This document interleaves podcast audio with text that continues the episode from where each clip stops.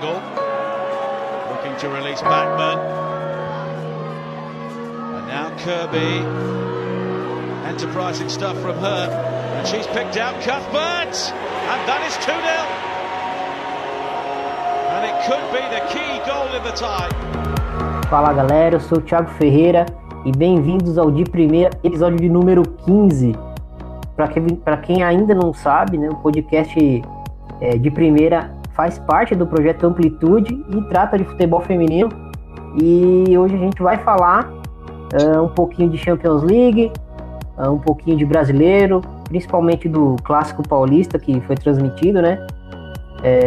Mas antes de mais nada, convidar vocês para seguir a gente nas nossas redes sociais, Twitter, no YouTube. A gente está postando análises diversas lá no nosso canal no YouTube.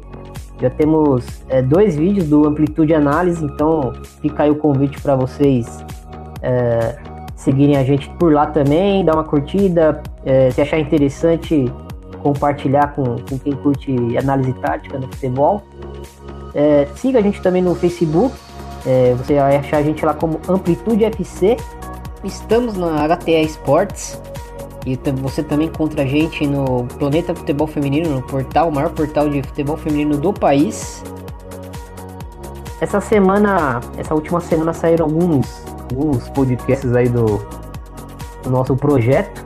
O último 2 toques que a gente falou bastante de Brexit, né?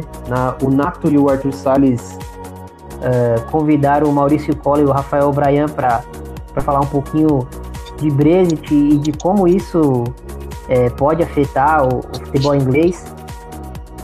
Também queria destacar o último La Plantilla 28, e falaram dessa última rodada, a rodada 28,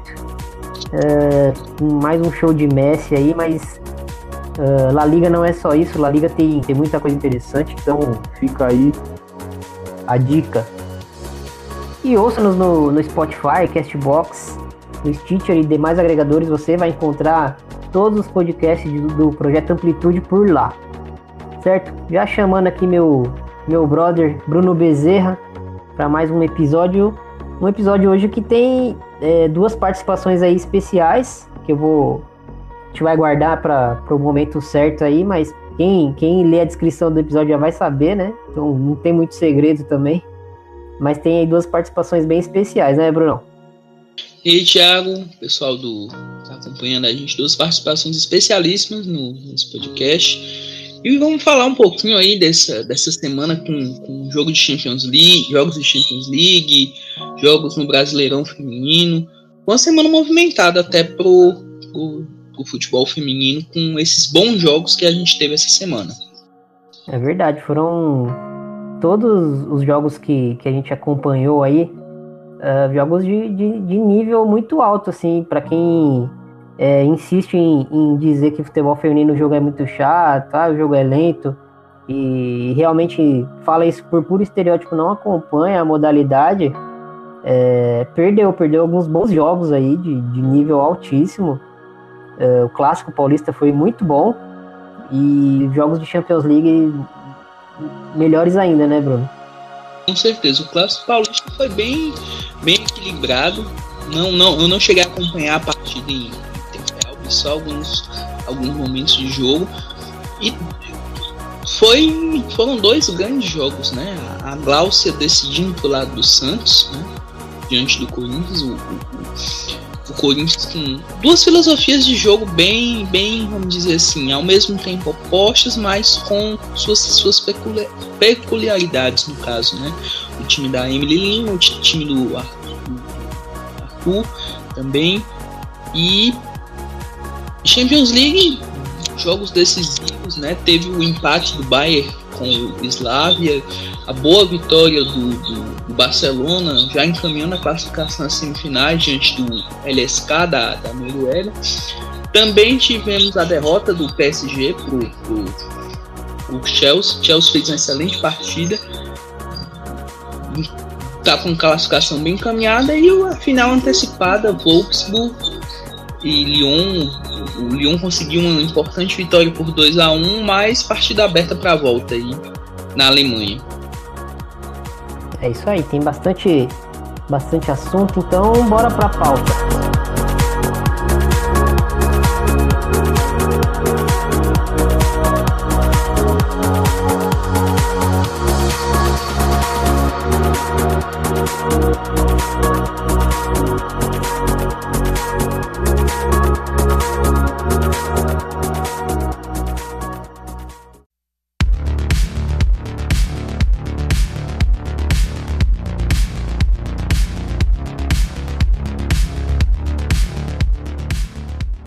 Bom, já vou começar pelo primeiro convidado, ele que está comentando os jogos do Brasileiro Feminino pelo Twitter Brasil, também podcaster na revista Corner, o jornalista Felipe Rolim. Foi um prazeraço, assim, pessoa super simpática e tal. Chamei ele meio em cima da hora, ele aceitou na hora, assim, participar.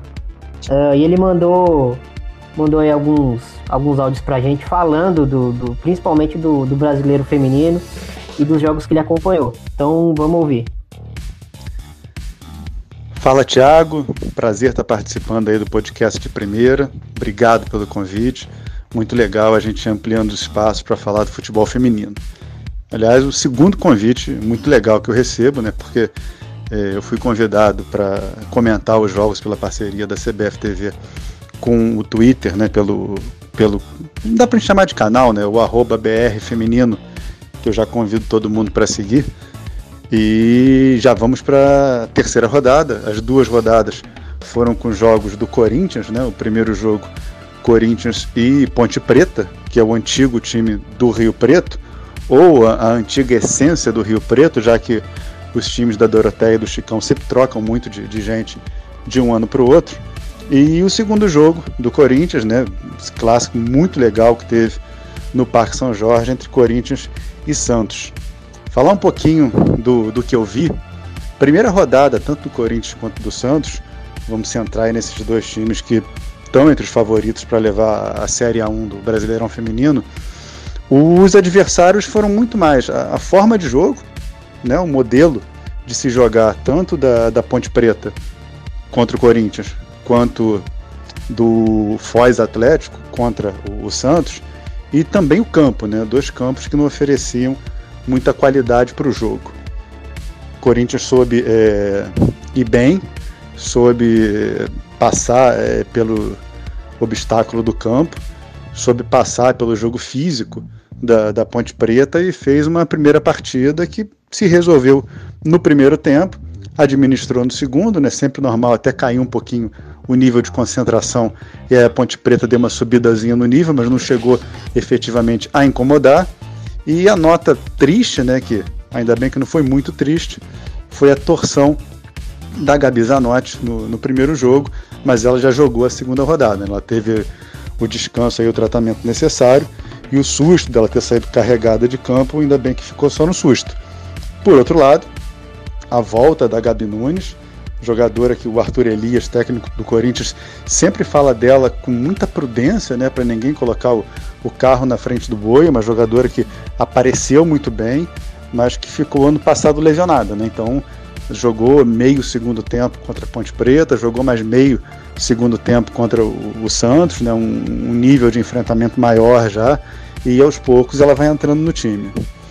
O clássico em si, deu para perceber o quanto o time do Corinthians é forte, principalmente na organização ofensiva, um time que, independente do esquema, né, o Arthur Elias joga muito no 4-3-3, ou no 4-4-2, ou no 3-4-2-1, como ele fez no primeiro tempo contra o Santos, 3-4-3 no segundo tempo, mas sempre focado ali na saída de bola com muita qualidade da Gabi Zanotti, seja com a Diane, com a Grazi centralizada, quando ela sai da direita e vem para o meio, ou a entrada da própria Gabi, que pode jogar tanto no ataque quanto ajudando um pouco mais no meio de campo. Tem muita qualidade ali no Corinthians para sair jogando.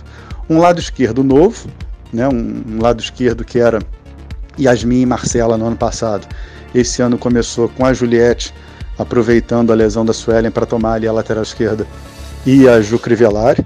Fizeram um primeiro jogo muito bom, O segundo jogo já não foi tão bom, porque tiveram ali um confronto com a Maurine, que marca muito bem, toma conta ali do espaço dela na lateral direita do Santos.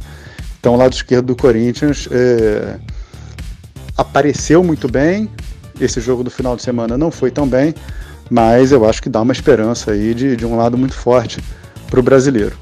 Contra um Santos, que escutei algumas entrevistas da Emily Lima durante a semana, e ela deixando claro, né, entre outras coisas, que ela não ia deixar tão claro, mas que é óbvio que o Corinthians tem um ataque extremamente rápido, forte e muito bom, com a Milene e com a Adriana, mas que ela tinha que matar a jogada no início. Então o que a gente viu o Santos fazer fora de casa? A gente viu um Santos fazendo muita pressão no portador da bola, não deixando nem as zagueiras do Corinthians terem facilidade para sair jogando. Gabi Zanotti e Diane, então, pegavam na bola e já tinham sombra, e uma defesa muito alta. E não existe defesa alta sem um meio que pressione. Se você quer colocar a defesa no meio de campo e o seu meio não ajudar a marcar, é bola nas costas da zaga o jogo inteiro. Obviamente que o Corinthians tem essa jogada forte, aconteceu algumas vezes, mas a recuperação da zaga do Santos foi um negócio soberbo. Por mais que a Adriana arrancasse, que a Milene arrancasse, tinha sempre ali uma jogadora, a Peçanha, a Arruda, ou a própria goleira, que saía quase como um golinha, a Kemely, para incomodar o chute, para tirar o ângulo, para sustentar um duelo, para dar uma ombrada. Foi muito bacana de ver como o Santos tentou e, na grande maioria das vezes, conseguiu neutralizar o ataque corintiano.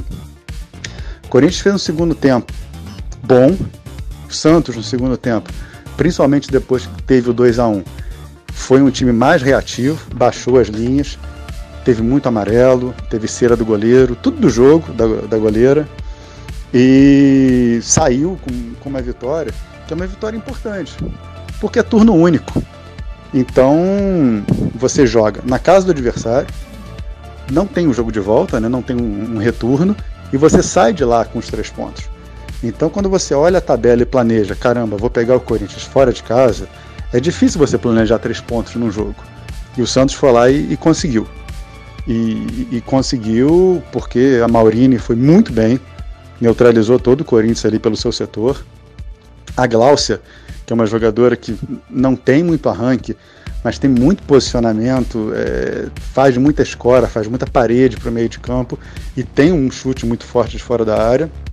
Nas pouquíssimas chances que ela teve, ela guardou 2, né? Então já é para colocar um olho aí em cima da Gláucia, que por mais que seja uma atacante mais pesada, é uma jogadora que ela roda em cima da zaga. Ela já fez um gol muito bonito no primeiro jogo e deixou mais 2 no Corinthians. Foi um jogo que os 2 times tiveram dificuldades, porque o confronto era num nível muito alto. Então você tem um pouco mais de falta do que o normal, você tem um pouco mais de passe errado do que o normal, mas eu acho que esses números não mostram um jogo feio, não mostram um jogo ruim, mostram um jogo muito competitivo e que os 2 técnicos conhecem muito bem a maneira de jogar do outro, né? O Arthur Elias conhece muito bem a Emily Lima e a Emily Lima também conhece o Arthur. Gostei muito do jogo, estou gostando desse começo de Campeonato Brasileiro Feminino, acho que tem bastante coisa ainda por vir e a gente tem alguns jogos que vão ser muito interessantes. É importante mostrar para o Brasil que tem um time feminino na Amazônia que joga muito bem, que eu acho que isso muito pouca gente que não consome o futebol feminino sabe, o Iranduba. A gente tem alguns times que não tem camisa masculina, mas que fazem bons campeonatos femininos, como é o caso do Kinderman e o próprio Foz, né, que está jogando com a camisa do Atlético. Então o São José, que o Flamengo vai enfrentar nessa quarta-feira, que é um time muito forte também no feminino. Então um campeonato que começa bem, é uma realidade, óbvio, é uma realidade que está no começo, então tem muita crítica a ser feita, tem copo meio cheio, tem copo meio vazio, mas se o Brasil efetivamente quer se candidatar e quer levar a Copa do Mundo de 2023, a gente tem que começar a apresentar o futebol feminino como uma modalidade esportiva para o Brasil. E eu costumo dizer em transmissão, em programa, que não gosto de comparar o futebol feminino com o futebol masculino para absolutamente nada, porque não dá. O futebol masculino é praticamente o esporte brasileiro, por mais que a gente tenha outros esportes fortes ou sazonais, a gente tem o futebol masculino que ele faz parte da rotina de todo mundo. Mesmo aquele cara que não tem um time ou que não gosta de futebol, é impactado porque tá na nossa casa sempre. E o futebol feminino, ele faz parte daquela lista de esportes que nos períodos de ditadura aqui no Brasil, mulher nem podia praticar. Era vedado, era proibido. Futebol, halterofilismo e alguns outros esportes que não eram considerados esportes de menina. Então tem que mostrar, além de mostrar, tem que incentivar e tem que fazer algo para que passe a ser comum, para que não seja um espanto uma menina jogando, para que não haja preconceito porque uma mulher joga bola. Então tá aí o Brasileirão Feminino, por enquanto no Twitter, né? A gente não sabe como é que vai ser para os outros anos ou para frente, mas a gente já tem um canal bacana, porque é um canal que tem interação, é uma rede social que não sei se é o futuro, mas já é o presente, né? A gente tem o futebol em rede social, Facebook, Twitter, em streaming e em alguns horários que podem não ser os melhores horários para quem trabalha ou por questão de sol, calor, mas horários que não batem, né, com outras atrações que possam competir com o Brasileirão Feminino. Eu estou extremamente à disposição sempre para conversar.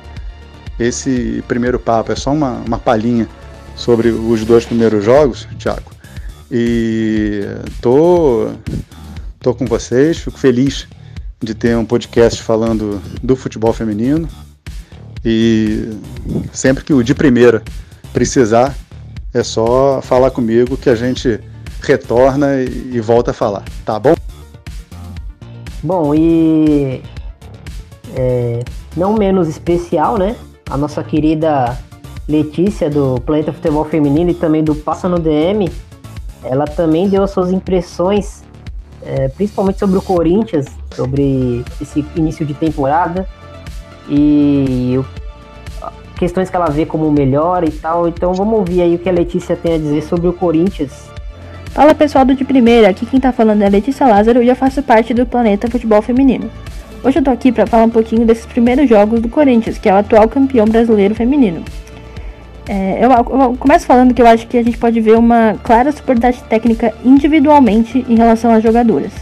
Eu acho que o elenco do Corinthians ele tem uma qualidade técnica que é uma das, com certeza uma das melhores do Brasil. E também a gente consegue ver como um trabalho bem feito, um trabalho que perdura, que tem uma sequência de trabalho, pode fazer diferença no futebol, né? Então o Arthur, que é um ótimo treinador, ele tem as jogadoras na mão e faz jogar do jeito que ele gosta. Então isso mostra como... isso faz com que o Corinthians esteja um pé na frente de algumas outras equipes, né? Mas eu observei nesses primeiros jogos um problema, que é um problema que o Corinthians já esbarra desde a temporada passada, que é o desperdício de muitas chances claras de gols. Então gols tranquilos de serem feitos, na teoria, claro, que elas acabam perdendo. E claro que a gente está no começo do ano ainda, é um pouco raso analisar isso, mas eu acho que é algo que a gente tem que ficar de olho, porque é uma coisa que eu já observo no Corinthians há um bom tempo. E eu acho que as jogadoras elas não têm tranquilidade, não é nenhuma questão técnica. Então claro que a gente não pode falar que a Adriana, a Milene perdem gols porque elas não sabem chutar. Eu acho que é um nervosismo de jogo e é algo que elas têm que trabalhar psicologicamente mesmo. Então, contra a Ponte, assim como foi boa parte da temporada passada, que o time passou invicto, inclusive, esse problema de fazer gols acabou passando despercebido, porque o Corinthians tem tanto volume de jogo, cria tanto gol, que acaba ganhando mesmo assim. Então, um jogo que poderia ser 8-0, 9-0, elas fazem 3, fazem 4, e parece que não é tanto problema assim. mas em jogos mais difíceis, como foi o segundo jogo contra o Santos, eu acho que ficou claro isso, essa falta de eficiência, como ela pesa, porque o Santos fez os 2 gols, acabou ganhando, e o Corinthians teve chance de empatar, teve chance de virar, e acabou não conseguindo. E eu digo esse jogo específico do Santos porque eu também vi isso na final do Campeonato Paulista do ano passado, que o Corinthians poderia ter ganho e acabou perdendo alguns gols e não saiu com o título. Mas eu acho que o Corinthians tem um teto enorme de crescimento e vai melhorar muito durante esse ano, nesse quesito, principalmente para a Libertadores, né? Porque o Corinthians vai ser um dos representantes do Brasil na Libertadores. E eu acho que é algo que o time vai desenvolver sim, eu espero que desenvolva, e eu acredito que o Arthur vai trabalhar bem isso ao longo da temporada. E como a gente está bem no início, então ainda, como eu disse, é um pouco raro de analisar, mas é algo que a gente tem que prestar atenção. Mas falando em início de temporada, uma jogadora que parece que nem teve o fim da temporada, que ela parece que ela tá jogando já um ano inteiro, é a Gabi Zanotti. E sempre que a Gabi Zanotti vai bem, a gente já começa aquelas discussões, né, da Gabi Zanotti na seleção. Eu concordo com as pessoas que dizem que ela teve a chance dela e ela não correspondeu como a gente esperava e como as pessoas que treinavam ela esperava, mas acho que a gente não pode ignorar 2 coisas. A primeira coisa é como ela tá jogando, que ela vem jogando muito bem, e segunda, a característica que ela tem como jogadora, que é uma jogadora de meio campo, de criação, o cérebro do time, que eu não vejo a gente no Brasil com muitas jogadoras nesse estilo. Talvez a que mais se aproxime disso seja a Andressinha. E tudo bem se você acha que ela pode não ser titular, mas eu acho um absurdo que ela não vá, pelo menos, para compor o elenco, não só pela qualidade técnica dela, mas também porque ela é uma jogadora experiente, ela é rodada, a gente vê que ela é uma jogadora com um mental forte. E se a gente for falar, né, de jogadora que ainda não demonstrou na seleção o que a gente espera que demonstre, a gente vai falar de boa parte da seleção, né? Algumas jogadoras que, enfim, o Vadão insiste e eu não vejo por que não insistir numa jogadora que é boa e insistir em jogadoras que a gente já viu que não dá certo há muito tempo, há muitos anos. Então acho que a Gabi merecia mais uma chance aí, pelo menos nas próximas convocações de amistoso, pra ver como vai ser e talvez levar pra Copa. Então é isso, valeu aí, gente, pelo espaço. A gente se fala lá pelo PFF, ou se quiserem conversar comigo, @LetLázaro. E é isso, valeu, gente, beijo. Bom, do que a gente acompanhou aí, Corinthians e Santos, eu queria destacar, assim, que além de tudo que já foi colocado pelos convidados, me pareceu assim que o Corinthians ele vem com a mesma filosofia do ano passado, assim, de uma equipe agressiva, ofensiva, e também é algo que conversa também com a forma de jogar do Santos. Lógico, o modelo de jogo muda, mas as duas equipes muito ofensivas, né, muito agressivas, que gostam de ter a bola. Só que eu senti nessa temporada, assim, já da temporada passada pra essa, eu sinto que é uma sensação minha, assim, que a Emily, ela vem evoluindo, assim, como treinadora, e me parece que, assim, ela percebeu que em determinados jogos não basta ela só tentar impor a forma do Santos jogar, às vezes ela precisa se adaptar a algumas questões que o adversário vai acabar condicionando o jogo. Então eu sinto que a Emily, assim, quando ela vai enfrentar o Arthur, ela já criou ali uma forma de um antídoto, né, para tentar diminuir o ímpeto do Corinthians. Eu achei o Corinthians nos 90 minutos, eu achei o Corinthians melhor em campo, um pouco melhor em campo, mas assim, você percebia que o Santos, por mais que em alguns momentos do jogo estava sendo pressionado, agredido, assim, pelo Corinthians, você percebia que o Santos parecia que estava tudo sob controle, assim, sabia que ele ia passar por aquelas situações jogando fora de casa, e o Santos foi cirúrgico, né? A Gláucia fez 2 gols ali de camisa 9 mesmo, né? E o Rolim até destacou a atuação da Maurine, o Daniel também acho que comentou no grupo do Futebol Feminino em Ação, e foi realmente uma baita partida da Maurine, para a seleção aí que a gente vive comentando, né, que ou é a Fabi Simões ou a gente não sabe muito bem assim em quem apostar ali na direita. Eu acho que a Maurine talvez se recredencie aí para a posição, caso o Vadão resolva olhar de novo para o Brasil, né? Tá certo que toda aquela questão de que ela se aposentou da seleção brasileira e tal, mas assim, dependendo da situação, acho que essas questões assim de aposentadoria, não sei se dá para levar muito a sério. A Formiga se aposentou e voltou, né? Enfim, tem muitos grandes clubes aí pelo Brasil, tem boas peças aí, né? Várias dessas equipes.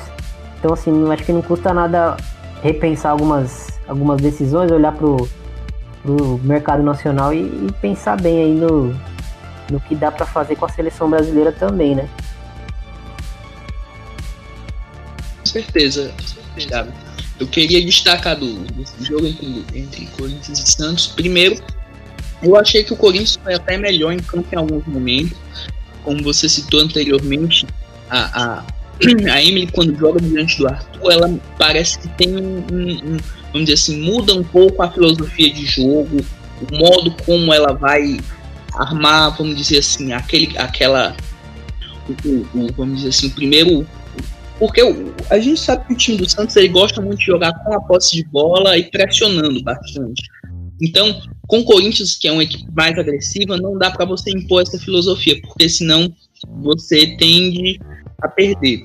Então, do lado do Corinthians, eu queria destacar o jogo da Zanotti, que foi muito bom, muito bom.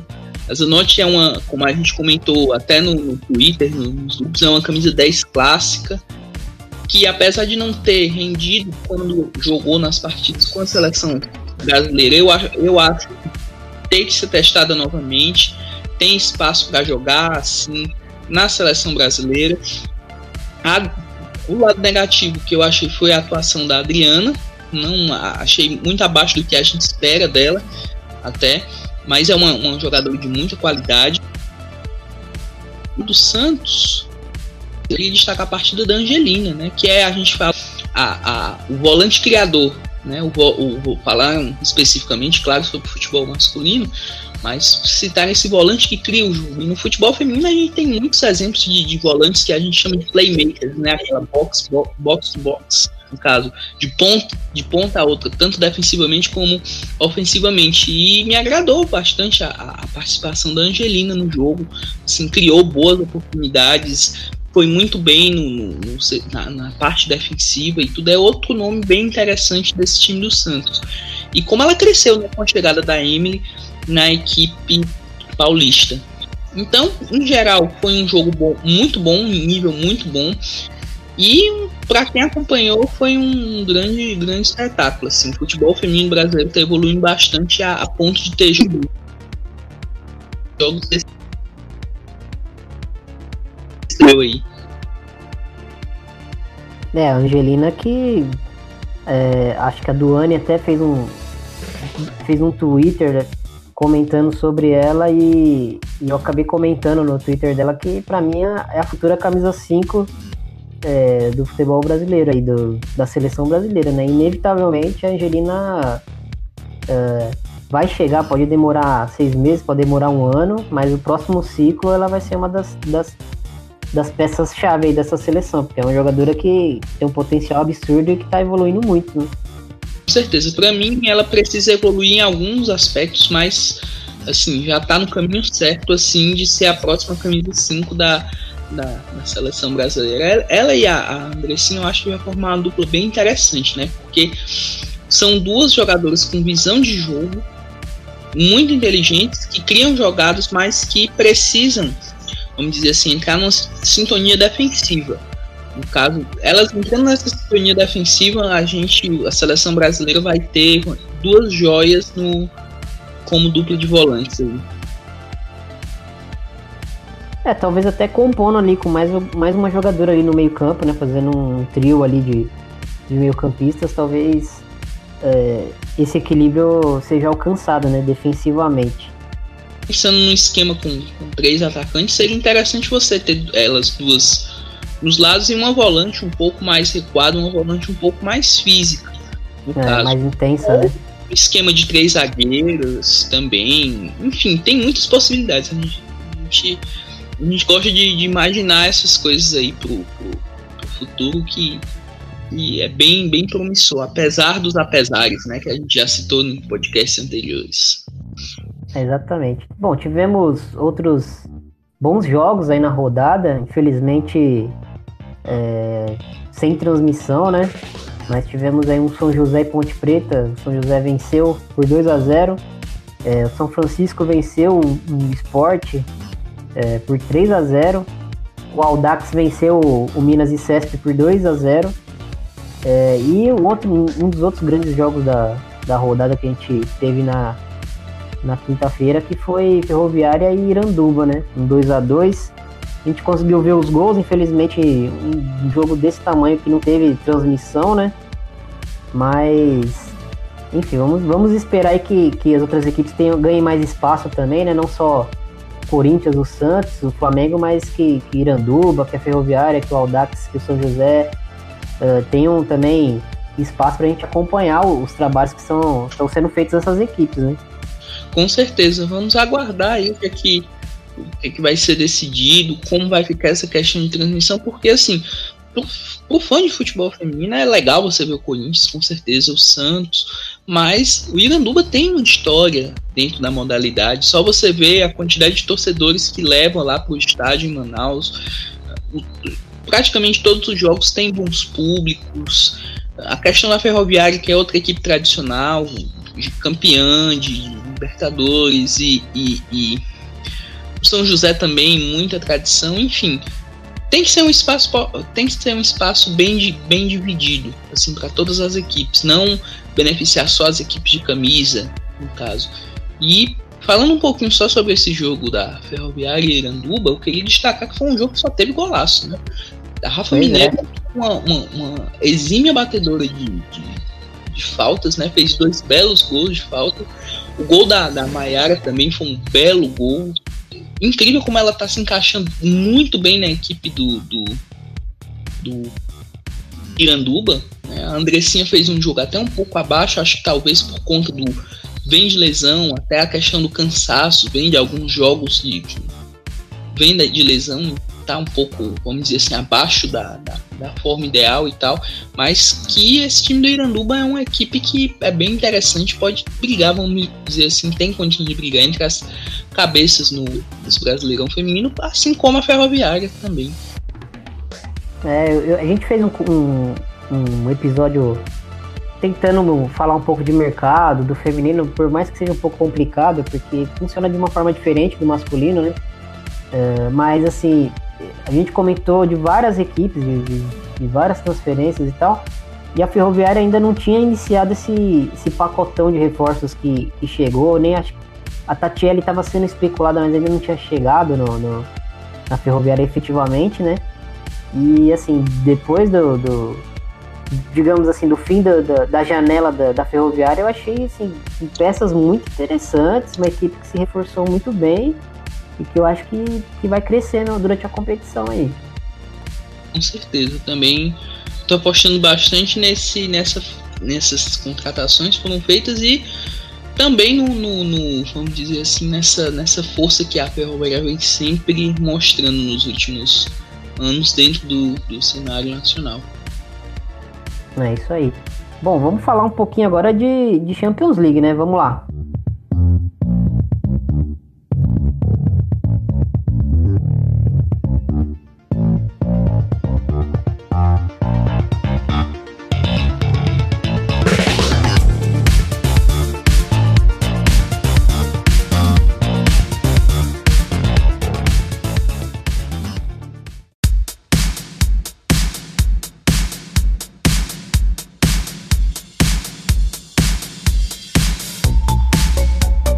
Brunão, vou começar por um jogo que você acompanhou. Eu vi só de tabela ali o texto do Rafael Alves no Planeta Futebol Feminino e tal.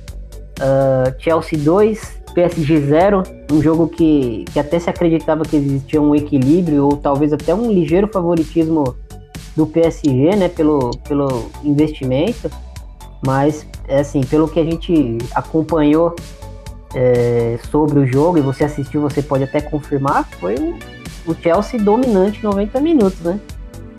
Com certeza. Pra se ter ideia, o PSG só deu um chute a gol em todo o jogo. E teve, apesar de ter tido mais posse de bola, o Chelsea foi extremamente eficiente no que se propôs, né? O Chelsea foi a campo com a escalação, foi num 4-3-3, né? Surpreendeu até o fato de a Bachmann e a Fran Kirby estarem no banco de reservas. Mas quando comentaram isso aí, eu disse assim, ó, isso aí é a estratégia da treinadora do Chelsea, a Emma Reis, para o segundo tempo. Por quê? Porque o PSG não tem um banco tão privilegiado como o Chelsea. Então, e foi exatamente isso que aconteceu. Os gols saíram na segunda etapa. Primeiro gol, um belo chute da Hannah Blundell, lateral direita, inglesa da equipe do Chelsea. Chute. E duas assistências da Fran Kirby, né, Bruno? Que você acabou de comentar aí. Que... duas assistências da Fran Kirby, eu ia até citar que a Fran Kirby entrou e deu duas assistências, né? O passe pro gol da Blundell, que foi um belo gol, e a Kutberg, que é escocesa.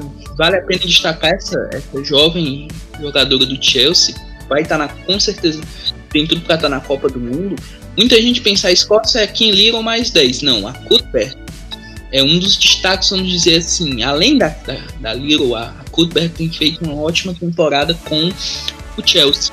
E a Fran Kirby, né, o que a gente fala, a dinâmica que ela tem dado a essa equipe é fora de série, né? Um jogador realmente diferenciado. Pelo lado do PSG, eu sinto que falta, vamos dizer assim, essa jogadora. Que no caso... até porque ela é um ataque muito jovem, né?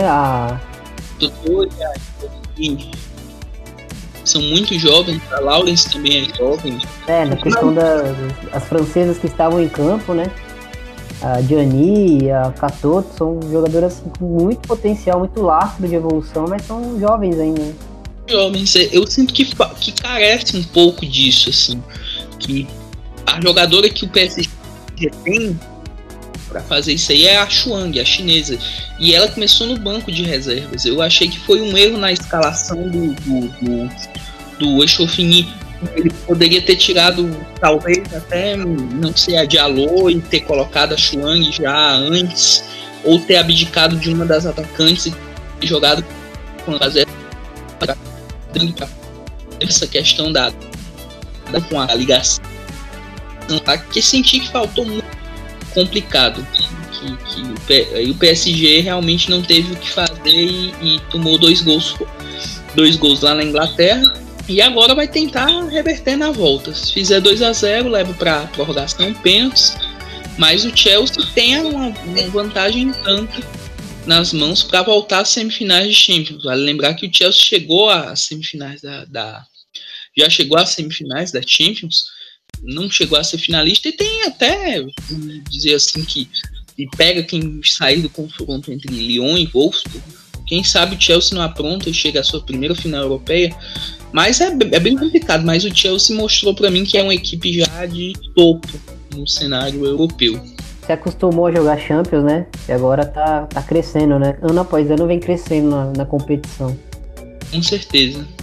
Bom, vamos partindo pro grande jogo da rodada, né? Não que Chelsea e PSG não seja um grande jogo, mas pelo histórico recente, Lyon e Wolfsburg, que são as duas grandes forças europeias nos últimos anos, aí, já protagonizaram uma grande partida ontem. O Lyon venceu o Wolfsburg por 2-1. Um primeiro tempo assim do Lyon quase perfeito, conseguiu principalmente anular a Pernille Harder, a Kumagai jogando ali na frente da defesa, que é exatamente o setor onde a Harder bate, né, com ela, porque a Harder faz muito ali a entrelinha, mas ela infiltra bastante. E você percebia que a Kumagai às vezes até abandonava a frente da defesa para ir atrás dela lá na ponta, lá quando a Harder se movimentava para tentar escapar dessa gaiola que o Lyon montou ali no meio campo com a Fischlock, com a Henry. Se ela caía pro lado direito tinha a Henry, se ela caía pro lado esquerdo tinha a Fischlock. E assim, a Harder não conseguiu jogar o que a gente espera dela, né, nesse jogo. E além disso, né, o Lyon conseguiu, principalmente no primeiro tempo, um ritmo de jogo assim, muito forte. As duas atacantes pressionando muito a saída de bola, pressionando até a goleira, a saída de bola do Wolfsburg. E eu queria dar um detalhe do primeiro gol da Lis Sommer, que quando a Neto domina a bola, você percebe a Lis Sommer lendo o movimento que ela vai fazer, e ela já parte na trajetória do passe para a goleira antes da portuguesa dar o passe. E aí tem muito da experiência, né, da jogadora, que percebe que essa bola aqui vai ser recuada, eu vou atacar a goleira porque talvez dê bom, e deu, né? Com certeza. Foi o gol, teve assim, esse primeiro gol foi, vamos dizer assim, 50% culpa da Cláudia Neto, 50% talvez que não, vamos dizer assim, não leu a jogada rapidamente, viu que há um chute para mandar para frente, para fora. E eu queria destacar esse jogo, quando eu peguei essa escalação da partida, quando eu vi a Marjorie, que geralmente tem jogado de ponta nesse time do Lyon, como lateral esquerdo, e com a Fisch logo no meio campo. Eu raciocinei imediatamente que o Reinaldo Pedro estava pensando em anular o meio campo do Wolfsburg, que é a Guna Sodi e justamente a Cláudia Neto. E sobretudo a Harder, né?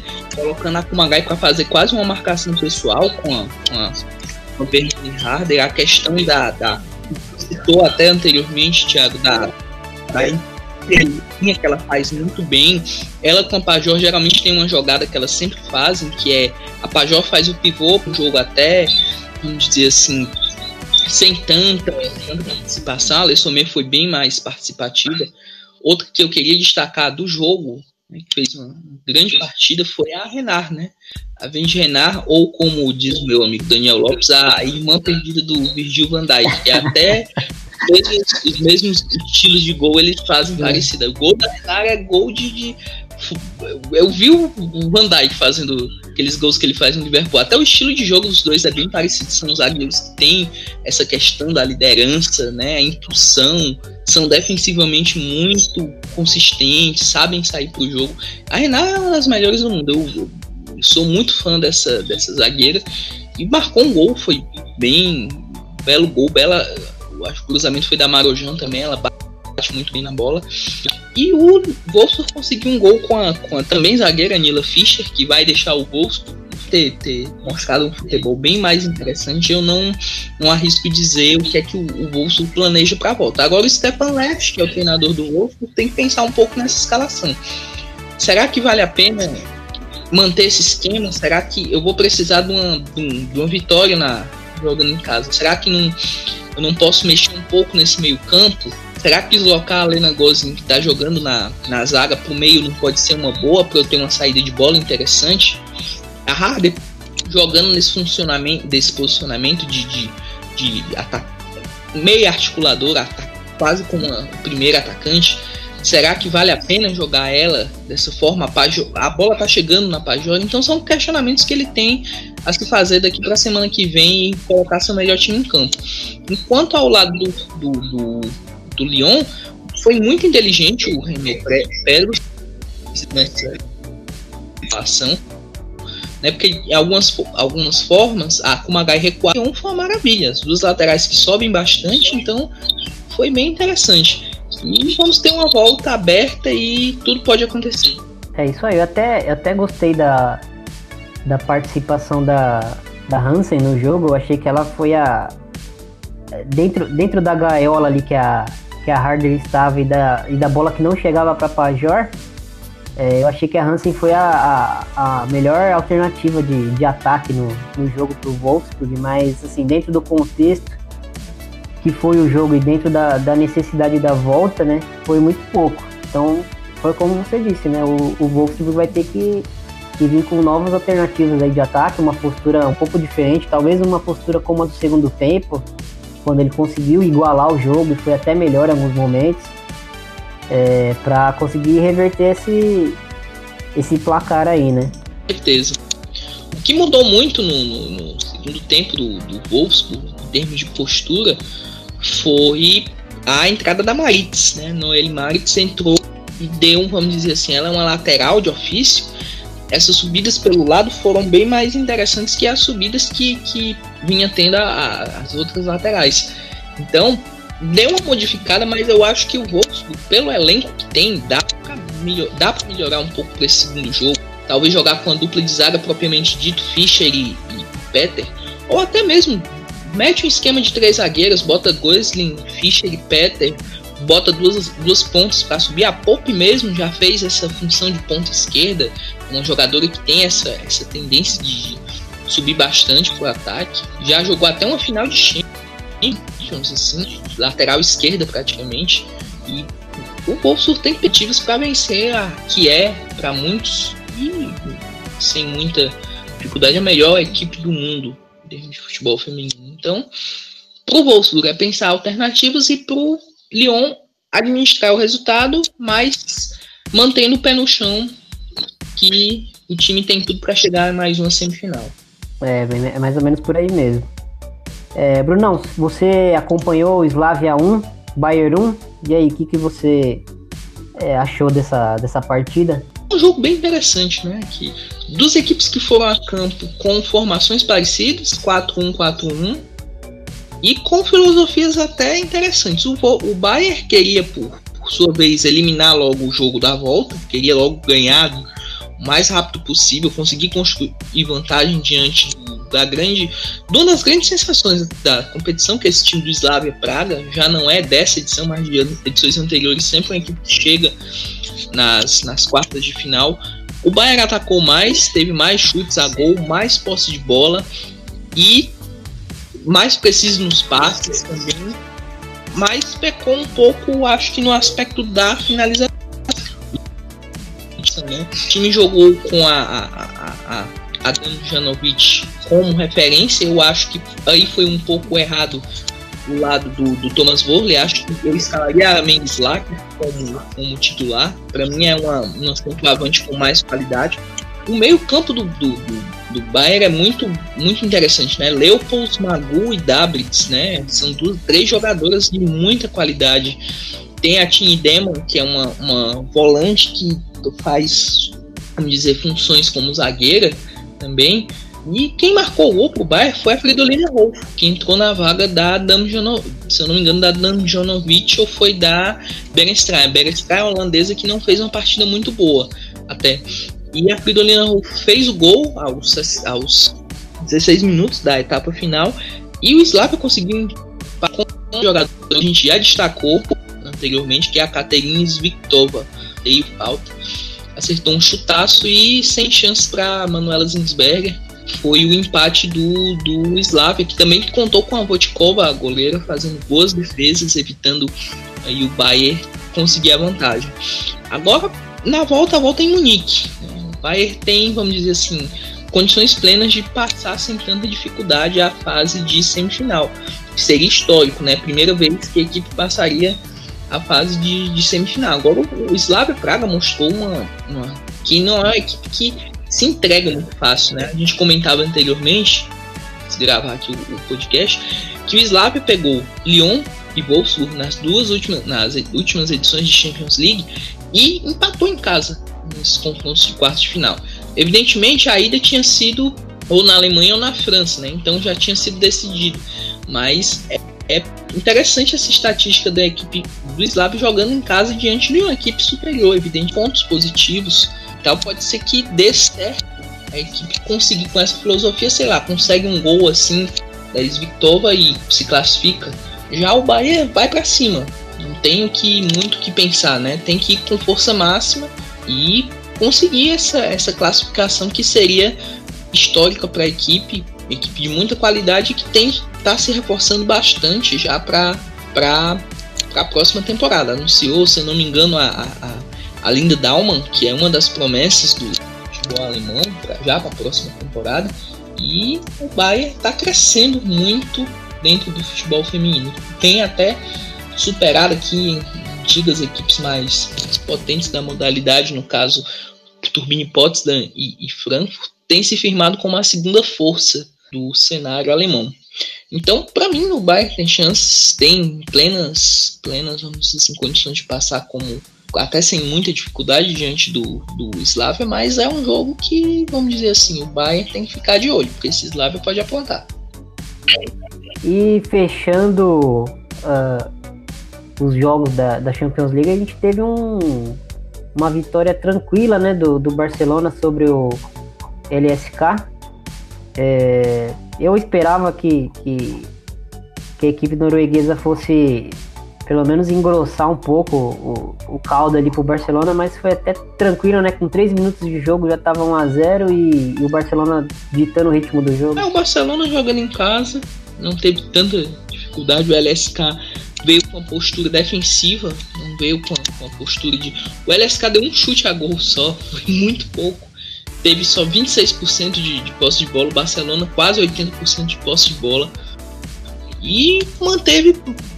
mostrou porque que é uma das equipes favoritas, né? Tony Dugan fez um grande... Foi isso, né?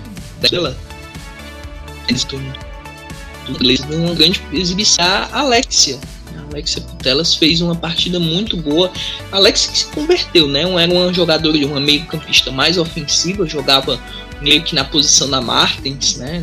No caso, e virou uma box-to-box, como a gente comentou anteriormente, e tem se destacado muito, né? Uma qualidade de passe muito... Ela até deu entrevistas que ela gosta muito do futebol do Iniesta, do Xavi, são duas inspirações para ela, e ela tem se convertido em uma meio-campista desse naipe, né? Dessa qualidade. A gente já cita, faz tempo que a gente cita essa qualidade dela. Pelo lado do LSK, a Ravi e a Haiten, que são as duas principais jogadoras, foram bem anuladas, não fizeram muita coisa. E o Barcelona construiu uma vantagem bem tranquila para a volta. Pode até se dar o luxo de poupar algumas jogadoras importantes, talvez a Martens, talvez colocar a Andressa, que entrou na posição original dela, que a gente cobra muito. A Andressa Alves não é lateral, ela entrou como ponta, a posição dela. Então fica de observação aí pro pessoal da comissão técnica da nossa seleção brasileira, que a Andressa Alves não joga de lateral, ela joga de ponta. No Barcelona ela joga de ponta, ela não joga de volante, como vocês até colocaram aí anteriormente, ela joga como ponta, e jogou, fez até alguns 3 minutos. E acho que o grande destaque desse jogo fica por conta da Martens e da Duba, né? O trio Martens, Duba e Putellas funcionando muito bem e dando essa vantagem bem elástica aí pro Barcelona, que tende aí as semifinais de Champions League, e tem até uma condição boa de chegar até uma final, né? Porque pega o vencedor de Bayern e Slavia. Teoricamente tem boas... em teoria tá no chaveamento mais fraco, né? Mais leve, né? Tem crescido em um cenário internacional, contratando jogadores de naipe, Dugan, Martens, enfim, Hanlaoui, que é francesa também. E esse Barcelona, quem sabe, apronta alguma coisa aí, chega a uma semifinal, passa a semifinal, chega a uma final e apronta pra cima de o finalista, no caso, que a gente também não conhece. Então tá tudo muito aberto, né? Hoje, se me perguntasse, Bruno, qual a final que você apostaria hoje para a Champions League? Eu apostaria no final Lyon e Barcelona, que seria um jogo muito bom. Eu também apostaria nesse jogo, e só que colocando o Lyon como favorito ainda. Favorito. Né? Ainda não vi nenhuma equipe conseguir fazer o que o Wolfsburg faz hoje, assim, que é conseguir nivelar em alguns momentos contra o Lyon, sabe? É difícil. O Lyon é uma equipe, assim, que é um conjunto que está muito tempo junto, são jogadoras extraordinárias, e você olha, assim, pro Lyon em campo e você percebe que elas continuam com fome de vencer, né? Não é aquele time que ganhou tudo e cai num comodismo, assim, né, de, pô, a gente já somos as melhores, não tem mais nada que provar. Você percebe que tem muita fome ali ainda, né, das jogadoras, e para uma equipe que busca títulos isso é importantíssimo, né? Com certeza, é uma equipe com a mentalidade vitoriosa, né? Esses são jogadores que sempre querem mais e mais, superar os limites delas de temporadas anteriores, e então, pleno favorito, conquistou uma vitória importante, mas, como eu disse, ainda é um jogo que está aberto contra o Wolfsburg. O Wolfsburg pode aprontar também e só jogaço, né? Que a gente teve nessas partidas de quarta de final da Champions League. Semana que vem tem de novo, e aí nós vamos ter já os 4 semifinalistas que vão brigar pelo troféu mais importante aí de clubes no futebol feminino no velho continente. É isso aí, eu já tô ansioso por esses jogos aí. Acho que eu não sei se vai ter alguma surpresa, né, dos placares mais elásticos aí que a gente já teve. No caso do Barcelona, eu tenho quase certeza que não. Do Chelsea a gente fica com aquela pontinha assim de dúvida, mas pela primeira partida, pelo que as equipes apresentaram, dificilmente a gente vai ter grandes viradas aí, né? Talvez o Wolfsburg, mas infelizmente ele tá pegando o Lyon, né? Que é só a equipe mais poderosa da Europa hoje. Então é uma tarefa difícil para todo mundo que saiu atrás aí nessa primeira eliminatória, né? Isso aí. E o Bayern, né? Que o Bayern vai jogar em casa, tem plenas condições aí de fazer um placar até, vamos dizer assim, elástico. Mas empate com gol fora é um bom resultado, né? Com certeza, já sai com essa vantagem de poder empatar sem gols, mas, como eu comentei, nunca pode se subestimar uma equipe que mostrou até sua qualidade no jogo de ida, né? Exatamente. Você tem que respeitar com o pé no chão. Exatamente.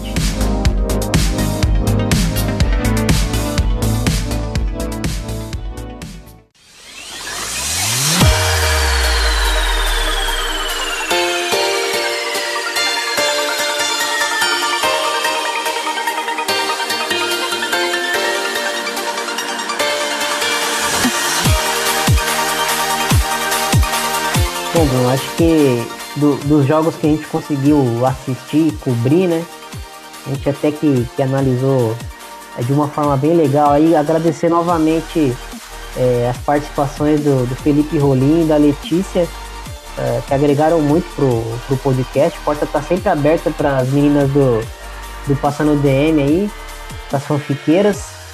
O Felipe também mandar um abraço e falar que a porta aqui no De Primeira tá sempre aberta também. Pra gente aprender com ele, aprender juntos. E é isso aí, Bruno. Quer mandar algum recado final aí? E basicamente agradecer a participação da Letícia e do Felipe. Sempre é muito bom ter pessoas que estão dispostas a agregar nesse nosso projeto. E eu queria mandar um abraço para os nossos ouvintes aí, que estão sempre participando aí, sugerindo pautas e tal. E vamos em busca de aprender mais, de passar mais conhecimento sobre a modalidade, e em breve vamos ter novidades aí com alguns textos aí no Medium. Copa do Mundo está se aproximando, então um guia, a gente já está preparando um guia muito especial para vocês que acompanham a gente. E basicamente é isso. Mandar um salve pro pessoal do grupo do WhatsApp, Futebol Feminino em Ação, pessoal do grupo do Facebook também, o Daniel, o Rafa Alves, o Roberto, o Vitor, o Matheus, o Schuller, a Nara, a Aninha. Tem muita gente para mandar um alô aí. Se eu esquecer de alguém, me peço desculpa logo desde já, mas um abraço especial para vocês. Eu queria mandar um abraço pra Robertinha, ela assistiu o meu vídeo de análise sobre a seleção americana. Ela deu um feedback super legal para mim depois, me ensinou muita coisa interessante, e é uma pessoa assim que eu me espelho bastante assim. Eu gosto muito dessa parte tática do jogo. Lógico, o futebol não é só tática, tem a parte psicológica, tem a parte técnica, tem N fatores que envolvem o jogo de futebol. Mas assim, a gente sempre aprendendo um pouquinho sobre todos esses aspectos do jogo, pra gente sempre tentar ter o retrato mais fiel do que está acontecendo ali em campo, né? Então é uma pessoa que eu me espelho bastante. Mandar um abração aí pra ela. E é isso, né, Brunão? Ficamos por aqui. mais um episódio aí do De Primeira Entrega, episódio número 15. Acompanhe aí os outros podcasts também do Projeto Amplitude. A gente fala de muita coisa interessante. A gente, como eu já falei no começo do episódio, o Projeto Amplitude já tratou sobre, o último episódio do Stocks tratou sobre o Brexit, que é um tema aí que está sendo comentado novamente, né? Está rolando uma movimentação lá no Reino Unido, lá. Então, assim, como isso vai afetar o futebol, é interessante a gente ter essa noção.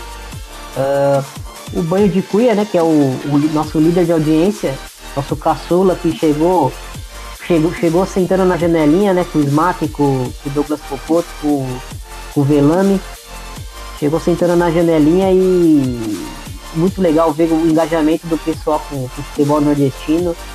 E o programa é sensacional, né? Os convidados também são super legais, agregam muito, por mais que a maioria esteja ali de cabeça quente, sempre tem um aperreiozinho ali com alguma equipe, mas é muito divertido e a gente aprende muito sobre o futebol nordestino ouvindo.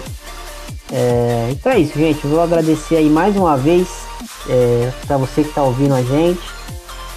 Um grande abraço. E valeu, até a próxima.